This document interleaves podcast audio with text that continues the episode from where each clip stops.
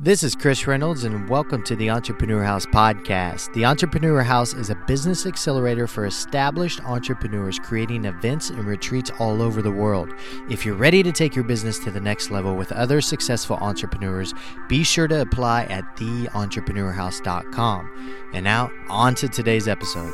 On the show today, we are welcoming Vincenzo Villamena to the show. Vincenzo is the founder of OnlineTaxman.com, a company that handles taxes, trust, estates, and investing for U.S. expats, entrepreneurs, retirees, and digital nomads. Vincenzo tells us his story of how he left a high paying corporate accounting job in New York and headed to Argentina to start a new life and embrace some culture and adventure.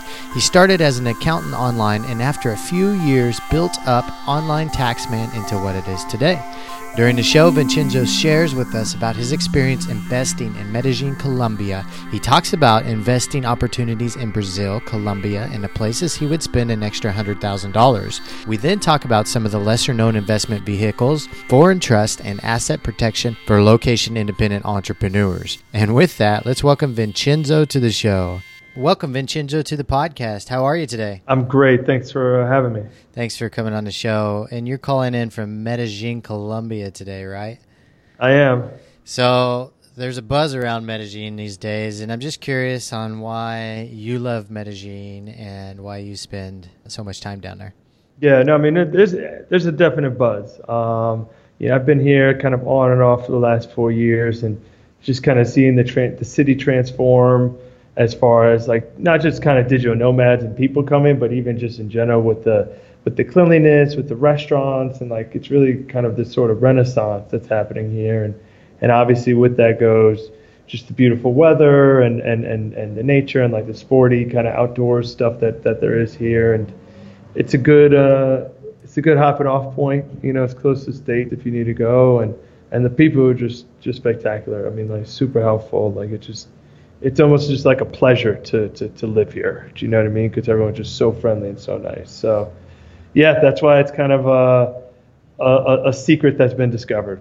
You so, know, and that's, that's where the buzz is. So it's no longer the Medellin that you see in Narcos, right?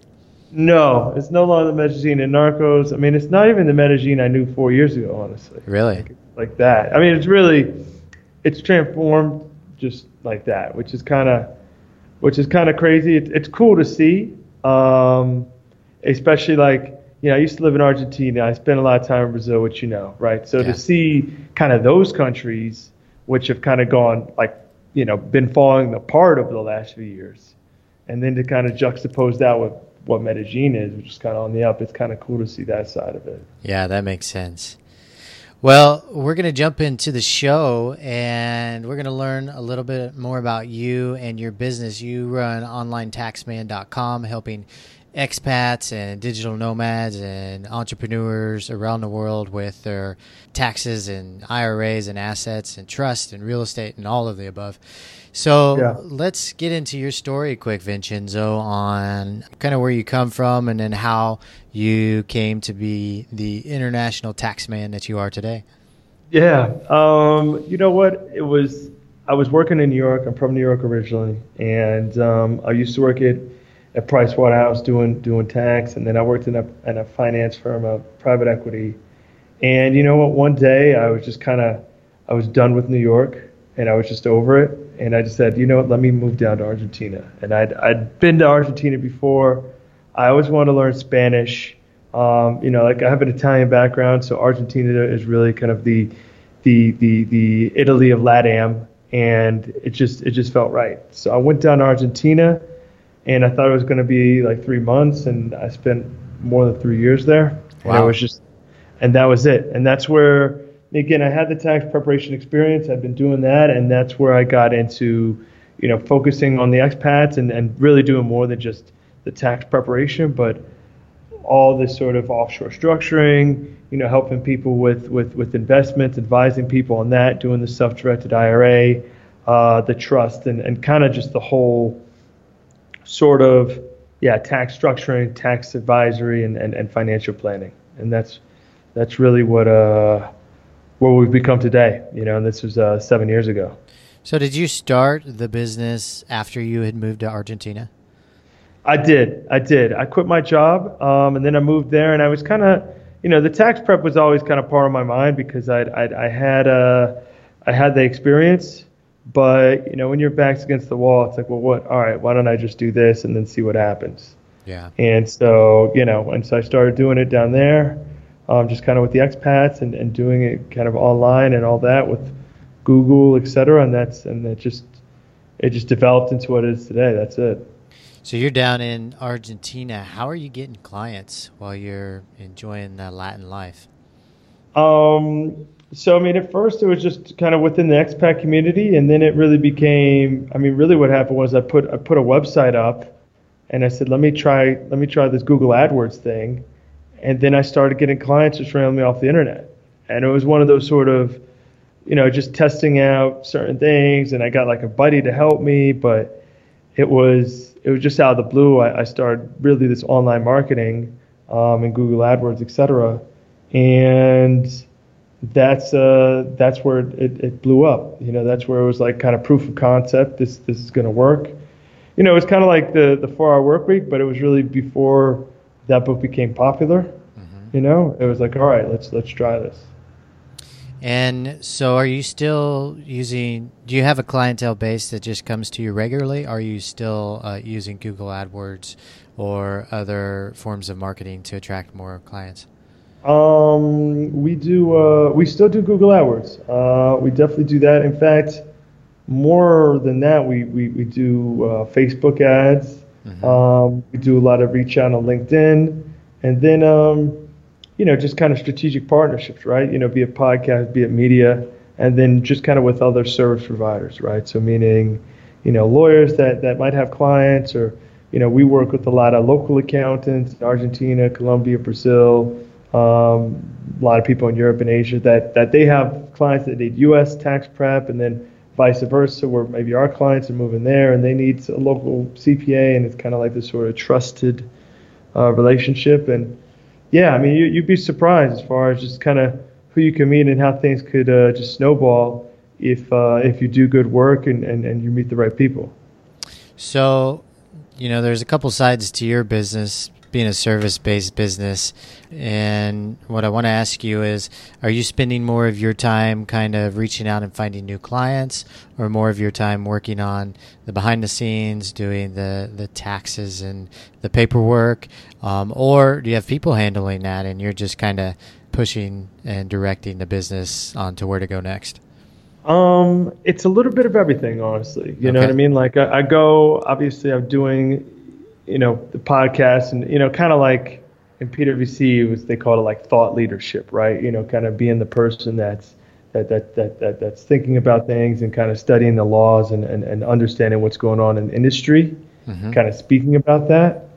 And obviously on the other side, yeah, I'm still do reviewing tax returns. I mean, we have, uh, we have accountants that work with us uh, full time and, and, and, and they're, you know, kind of doing the data entry and doing the day to day and helping with the client. But ultimately, I'm still signing off on it, so I still have to do do reviews, mm-hmm. and um, and then yeah, and then doing a lot of the more high level structuring, you know, working with the heavy hitters that want to that want to you know maybe do real estate investing in the states, or even we have some like some some private equity and hedge funds that do stuff, and so kind of working with the the bigger clients too, Uh, with, with some of their needs as well.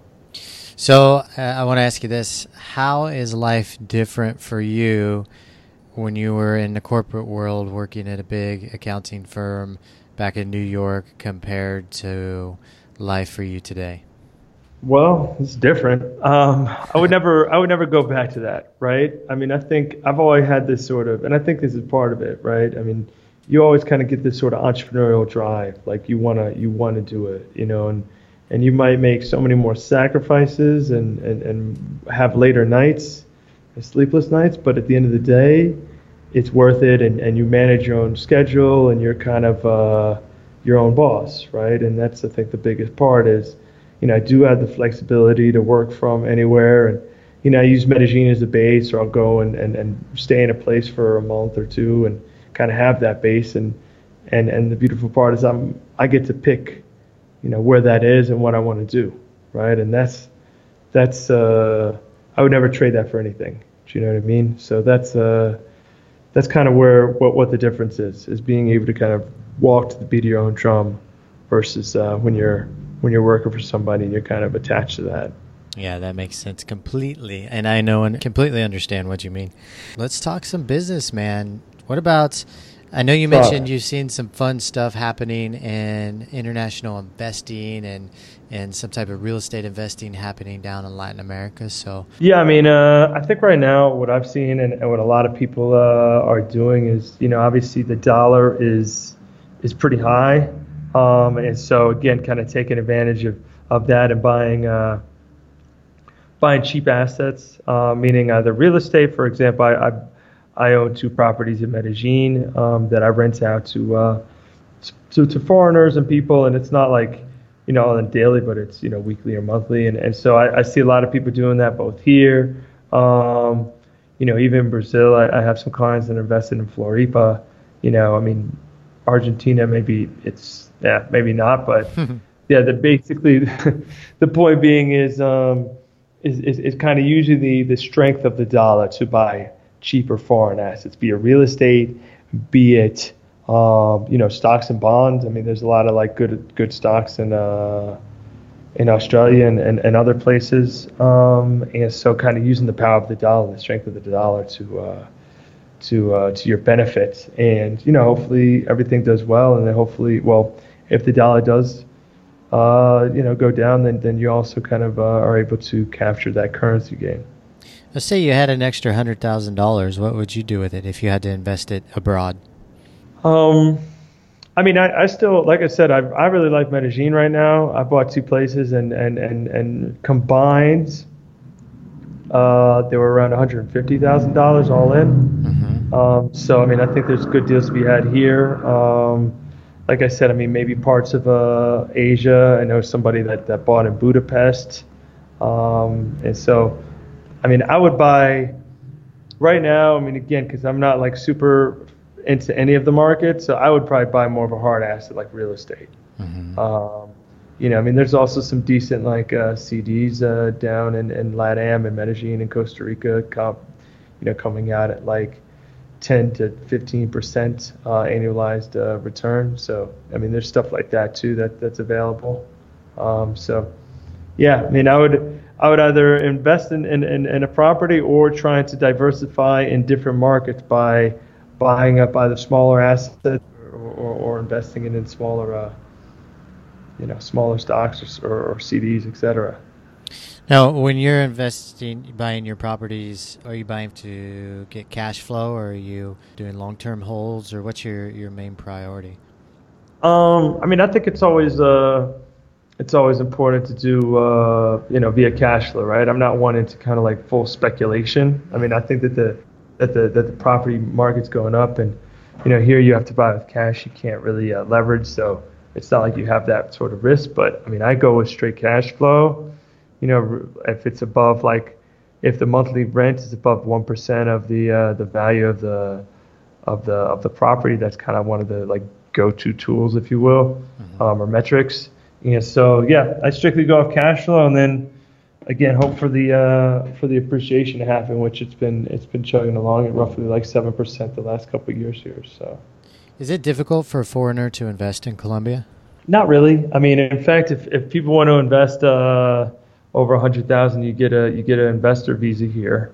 Uh, but as far as the process, I mean, the, the, it's pretty it's pretty easy. Um, you don't even have to open up a local bank account. There's a brokerage account with uh, this place called Alianza that you'd be able to uh, to open up and, and and do it. So I mean, it's not no, it's not hard. I mean, obviously you want to have like a, a lawyer and someone that knows what they're doing, but um, you know, process wise, especially again, looking at Brazil or or Argentina, some of these other markets, it's it's definitely relatively uh, more easy than those two places. And what would you say is is the average cost for say a three bedroom home in Medellin? Um, three bedroom. I mean, again, if you're thinking like the best neighborhood, which is Poblado, um, you're roughly looking at you know one to 150,000 uh, US dollars. And and what would that rent for? Roughly fifteen hundred to two thousand dollars. Okay, cool. All right, let's talk self directed IRAs. I am actually a fan of self directed IRAs and have one myself. And I know a lot of people use them for other non typical types of investments. Mm-hmm. And I think you mentioned some of uh, you do business with self directed IRAs and have some clients that work with them. Yeah. Um, what's your thoughts on them? Yes, I mean, uh, I I have one too. I mean, that was uh, what I used to buy my first property here in Medellin, Mhm. and I also used it on another uh, kind of like a factoring uh, investment. And so, you know, again, I think it's I think they're great tools um, if you know what you're doing with them. Meaning, yeah, if you want to invest in, in, in real estate in particular, or you know, really non-public uh, profit, um, you know, non-market uh, investment products, right? So either um, you know either other uh, you know, kind of private equity investments. They're actually also good to use to uh, invest in foreign mutual funds and stuff that's known as a PFIC, which is really what means passive foreign investment company. Now, not to fully bore you, but these mutual funds and PFICs, they're actually kind of detrimental if you hold them as an individual. Um, they, they have some negative tax consequences. You can tax at the highest rate, et cetera, basically. And so, in order to potentially invest in these sort of products, it would be better to invest through like a self-directed IRA, for example, because that's tax-free, and hence you're not hit with these tax consequences of holding them as a U.S. person. Um, so, um, yeah, I mean, I think it, uh, it's a very good way to diversify because I think it's all about diversification, right? So, you know, if you want to have stuff in the market, of course, have it in the market, you know, um, but if you want to diversify and invest in something you're more familiar with, like i.e., you know, the Medellin real estate market or, or some some other investment that you have uh, comfort in, then yeah, it's a good opportunity, a good tool to uh, to set it up and um, and then basically use either an, an LLC like a U.S. LLC or an offshore LLC. Uh, generally, we do it in either Nevis or Belize, um, and that's kind of your investment vehicle. That's your IRA, meaning that that's what you could use to okay go buy a property with it, or go uh, you know open up a brokerage account in, in in Hong Kong and buy foreign mutual funds with it, or whatever the case is. Um, and that's kind of your investment vehicle, as opposed to you know having the custodian be uh, like TD Ameritrade and investing in in you know U.S. index funds. And just to kind of update the listeners, uh, for those that don't know, a self directed IRA is a vehicle for uh, an individual retirement account where the individual that owns it or sets it up is the person that actually directs it. So instead of a regular IRA, it just removes the financial advisor. And then you can choose to invest in some of the investments that Vincenzo mentioned and many different other things, just so people know.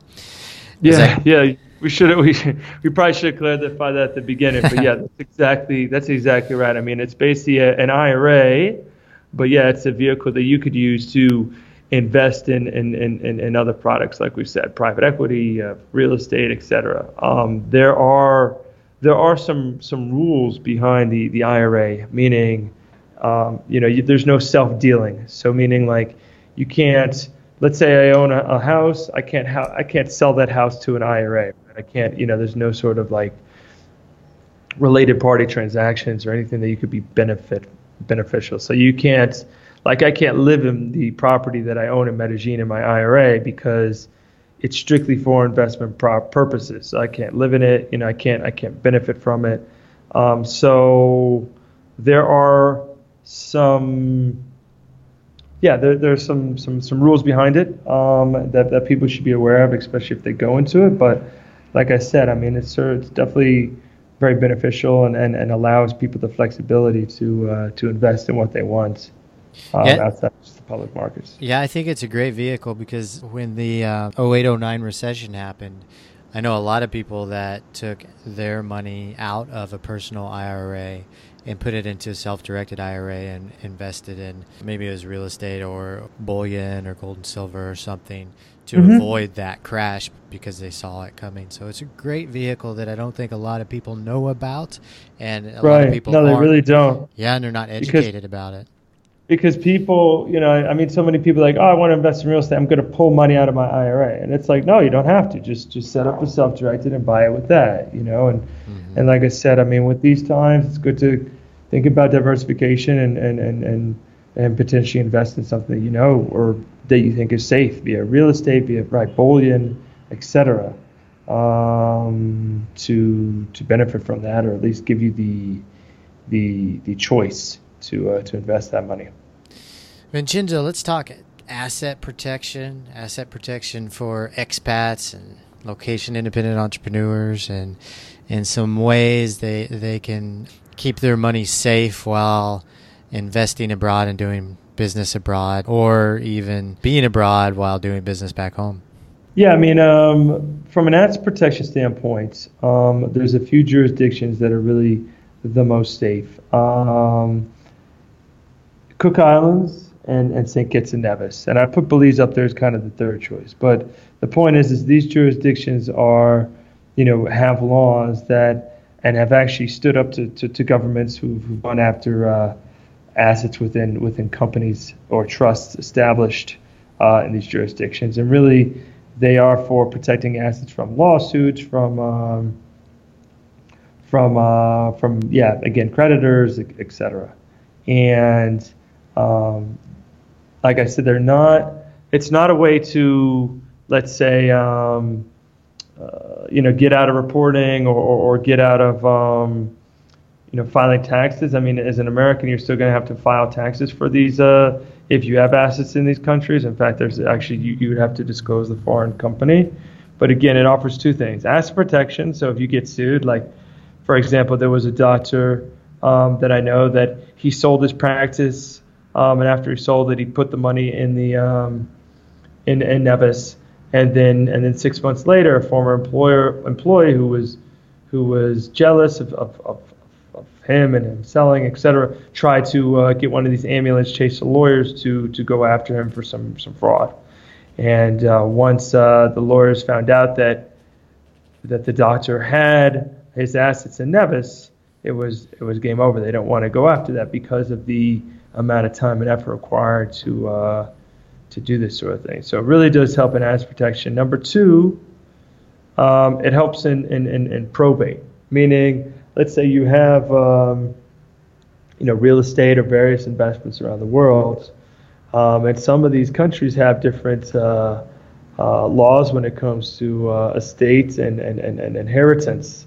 And so what it does is it allows you to say, okay, you know, I want X percentage of my Nevis company to go here and Y to go there, rather than you be subject to A, or your heirs, I should say, be subject to A, having to go to each individual country and deal with the courts and the local lawyers, and then B, you know, potentially your your your your final wishes, your will, be subject to potential local uh, inheritance law. So again, that's kind of the asset protection aspect. Um, of, of investing. Um, again, I mean, there, there's other ways to, to potentially have a, you know, and invest. And I think you, you might have talked about kind of this, this sort of level of, um, you know, offshore structuring and, and, and people that want to achieve kind of the Googles and Apples of the world. And, and part of that notion is, okay, I'm going to retain my earnings in this in this particular company, or in my company, I'm going to put the money in the in the, the company and not repatriate it back to states. I'm not going to pay myself out, and then use that company as kind of an investment vehicle. So that that's another way. Again, when you think about kind of digital nomads and people thinking about offshore structuring, um, and and people mention like Google and Apple, what they're doing is they're setting up an offshore structure. They're they're only paying themselves a, a salary which would be subject to the foreign income exclusion, et cetera. And then basically the the rest of the money um, is staying within the company, and then they're using that company and, and they're investing that, that money, that retained earnings, um, in certain uh, in certain investments around the world. So that's another way that you see digital nomads kind of using their money to to invest. So, at what level should a digital nomad entrepreneur um, set up something offshore? What type of revenue should they have slash profit, and how much time should they be spending overseas? So, I mean, to qualify for the foreign income exclusion, you need to either be 330 days out of a 365 day period outside the U.S. Um, and that could be that doesn't necessarily have to be on a calendar year basis. So you could let's say leave July 1st of 2016 and then fast forward July 1st of 2017. And if you're abroad for the, um, three for 330 days in that 365 day period, then you qualify. So, and that's called the physical presence test. The other one is like a bona fide residence test, which means that you're established your residency in a country, you have a visa, you you have a bank account, you might have a property there, a long-term lease, um, you might be paying taxes there, and again, that that lets you the flexibility to to go back to the United States for for 35 days. So. If you qualify for either being physically present outside the US for 330 or being a bona fide resident of another country, then you're a quote unquote expat, right? And and once you qualify for that status, then you could think about, okay, do I have my own business? Should I set up something offshore? Okay, so that's the first step being an expat. Second step, okay, what type of business do you have? And you're right, what's your income level? Mm-hmm. Um, income level, I mean, again, you know, there's no real level, but I mean, I would say rule of thumb, like at least like net profit 30, 40, 50K, uh, maybe more.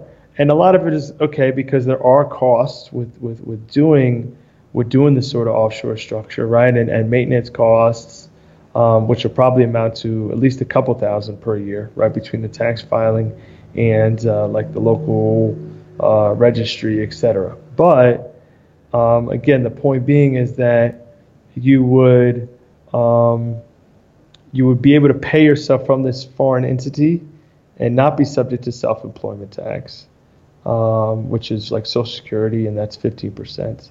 And if you're making over the 100,000 net, then you pay yourself the 100,000 in, in, in salary.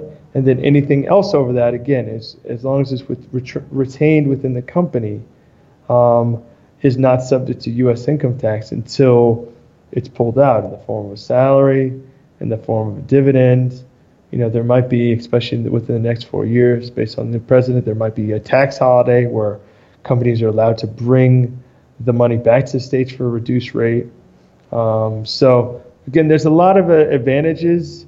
Um, you know, again, I think the higher you make, the more the more advantageous it is, of course. But I wouldn't I wouldn't start thinking about it until you're at least yeah your net income has to be at least like I don't know 40 or 50 just to just to kind of justify the the cost, et cetera. I mean, if you're just bootstrapping it right now and, and break even, then I would focus on the business 1st mm-hmm. and then about you know going and doing the setup because I mean the most important thing is you could have the greatest structure in the world, but if you're not making a profit, then what's what's the point? Then it's just a then then it's just a loss, you know. Then then, then it's just a cash flow drain. So, but I think it's important to be you know to have it in the back of uh, your mind, so to speak, because like I said, it is it is a uh, it is a good tool to have, and it's a good it's a good structure if, if, if one qualifies. And Vincenzo, what's the advantage of setting up a foreign trust? So foreign trusts, um, again, are for people that uh, that do have a lot of assets that want to a um, either protect it from from creditors and, and, and potential lawsuits, and then b want to set up a a uh, like a, an estate plan, basically, right, where they're giving up um, the right to certain assets, right? Saying, okay, I no longer, I no longer own this asset. I'm putting it in a trust for my heirs, etc. And you know they'll able they'll be able to benefit from uh, from the proceeds of the sale or the proceeds of the income, etc. So it's really kind of like a glorified estate plan where you're you're you're you're you're, you're spelling out in the trust who gets what, how much they get, at what point in time they get it um, and these assets protected from from any other sort of litigation. So, I mean, again, that that sort of thing. You know, when it comes to trusts, you know, you really do want to have a significant amount of assets, meaning, you know, roughly uh, half a million to maybe even a million dollars, just to because the trust itself is is it could be quite expensive. I mean, you know, roughly ten to thirty thousand dollars, depending on how specific you want to be and obviously also the annual maintenance cost. So it is, it is, it is, um, it's a commitment, but again, for those who do have a lot of assets, et cetera, it's it's definitely worthwhile. So I know Vincenzo that you guys help people actually renounce their U.S. citizenship, and I have to ask you, since the election of our new president, I'm curious if you have helped or seen a spike in anybody renouncing their citizenship. You know what? The the, the renouncement. I mean, I've I've seen a spike in the renouncement like way before he got elected. I mean, I think people are more, um, if anything, they're more prone to moving abroad. Like not the full renouncement, but again, thinking about moving abroad, etc. Um, so I think the spike is there. The trend is going to continue, and you're right. It probably did get a little bit of boost from uh, from the president, but the trend is ongoing, and it was something that happened before him with you know all this FATCA and people having to comply with you know uh, declaring the foreign bank accounts and foreign assets, and I think it will continue as people you know continue to to have to deal with FATCA and, and, and, get sick of it and, and, and, and see what, what happens with that. So yeah, I mean we've we've done a lot of renouncements. Like I said, I think it'll it'll it'll continue to grow as people uh, as people kind of reassess the value of their U.S. citizenship. Candidly. Excellent. Okay, my friend, we are going to wrap up there. Vincenzo, I wonder um, if there's any listeners out there that would like to get a hold of you. Where's the best place they can do that? Yeah, so um, they can go to our website, onlinetaxman.com. Um, if they want a free consultation, basically we, we give out a little consultation if people have questions about their tax situation, and, and then through that we get a little bit of understanding on um, who they are and you know obviously their tax situation and give a uh, like a fixed fee quote. Um, but if any listeners do want to just have a quick question, want to get in touch with me directly, uh, my email address is vincenzo at online taxman. That's V I N C E N Z O at onlinetaxman.com. So, uh, yeah, feel free. Vincenzo, man, we got to give you a big thank you for coming on the show and offering all your advice and wisdom for the listeners. And we really appreciate your time. Listeners, no, thank you. Yeah, thank no, you. It's been a blast. I, I hope uh, no one's head is spinning that much after all the uh, the talk. I think uh, I think people should be taking notes for sure after that. Yeah. And listeners, thank you again for tuning into the show for another episode. We're gonna wrap up there, and we will see you all on the next show. Bye, everybody. Bye. The Entrepreneur House is a business accelerator for established entrepreneurs. Imagine spending an extended period of time with other successful entrepreneurs working together and growing your business. Day to day, you interact with other driven and smart business people. Spending an extended period of time around them alters your business and your mentality around business. Goals are set, business grows, new partnerships develop, greater profit margins are achieved, the productivity skyrockets for those that are in the entrepreneur house, and you get to have an incredible adventure while doing it. This year, we have three different events a three day productivity weekend in different cities all around the world, a two week all inclusive retreat for entrepreneurs with six figure businesses. This will be full of workshops, masterminds, and adventure. Then, a four week event in Chiang Mai, Thailand for established entrepreneurs, also full of workshops, masterminds, advisors, and fun weekend social events. Be sure to check out the details at theentrepreneurhouse.com as soon as possible. These events will fill up fast. For those of you that are interested and have some questions, be sure to contact us through theentrepreneurhouse.com forward slash contact. We will respond as soon as possible. For now, saludos from somewhere in the world.